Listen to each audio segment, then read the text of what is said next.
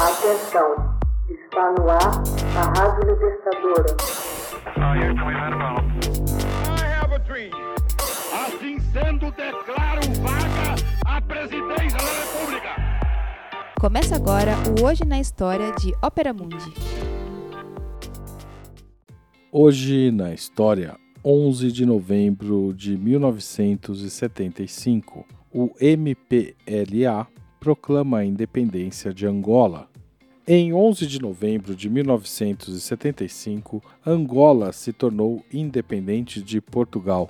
O cenário para a independência se desenvolveu meses após a derrubada da ditadura em Portugal pela Revolução dos Cravos, em 25 de abril de 1974 quando se abriram perspectivas históricas imediatas para a independência de Angola, uma das colônias portuguesas na África Ocidental.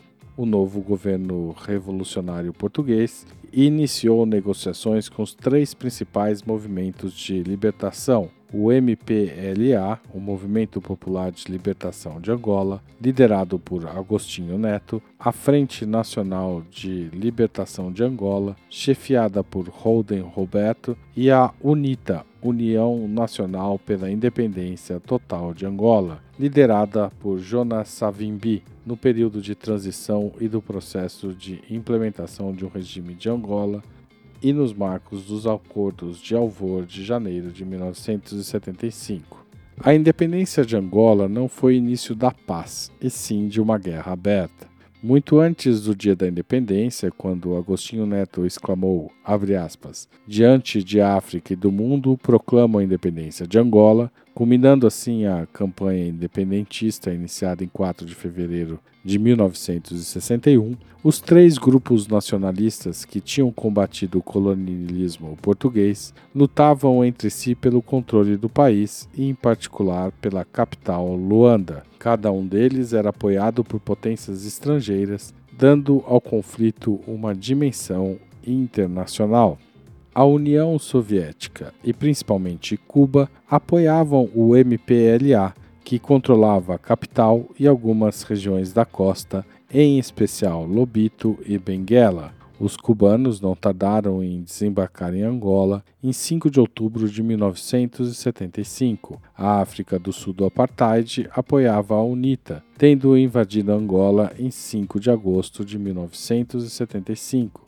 A FNLA contava também com o apoio da China, mercenários portugueses e ingleses e até da África do Sul. Os Estados Unidos, que apoiaram inicialmente apenas a FNLA, não tardaram a ajudar também a UNITA. Esse apoio se manteve até 1993. A sua estratégia foi durante muito tempo dividir Angola.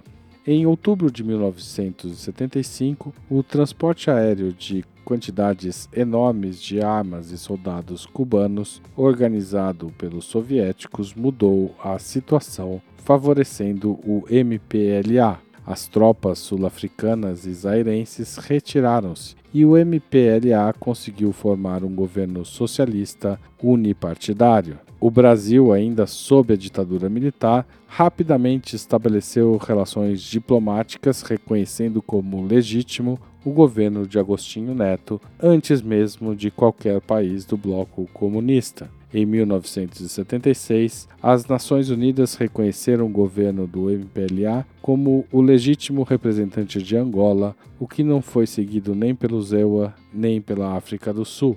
Em 27 de maio de 1977, um grupo do MPLA, encabeçado por Nito Alves, desencadeou um golpe de Estado que ficou conhecido como fraccionismo, terminando num banho de sangue que se prolongou por dois anos. Em dezembro, no rescaldo do golpe, o MPLA realizou o seu primeiro congresso, onde se proclamou como um partido marxista-leninista adotando o nome MPLA Partido do Trabalho. A UNITA e a FNLA juntaram-se então contra o MPLA. Começou então uma longa e devastadora guerra contra o governo do MPLA. A UNITA apresentava-se como sendo antimarxista e pró-ocidental, mas tinha também raízes regionais. Antes de alcançar a independência nacional, os angolanos desenvolveram de início uma intensa luta política sem recurso às armas. Diante da resposta das autoridades coloniais, que se recusavam a qualquer conversação com vista à autodeterminação do país, os patriotas angolanos não tiveram outra saída que não a luta armada, que se estendeu por 14 anos. Com a independência de Angola, o Império Colonial Português na África chegava ao fim. Agostinho Neto, líder do MPLA, morreu em Moscou em 10 de setembro de 1979, sendo sucedido no cargo pelo ministro da Planificação, o engenheiro José Eduardo dos Santos. Seu principal opositor, Savimbi, morreu em 2002, isolado e esquecido. Hoje na História. Texto original de Max Altman, locução de Haroldo Cerávulo, gravação Michele Coelho, edição Laila Manoeli. Você já fez uma assinatura solidária de Opera Mundi? Com 60 centavos por dia, você ajuda a manter a imprensa independente e combativa. Acesse www.operamundi.com.br/apoio.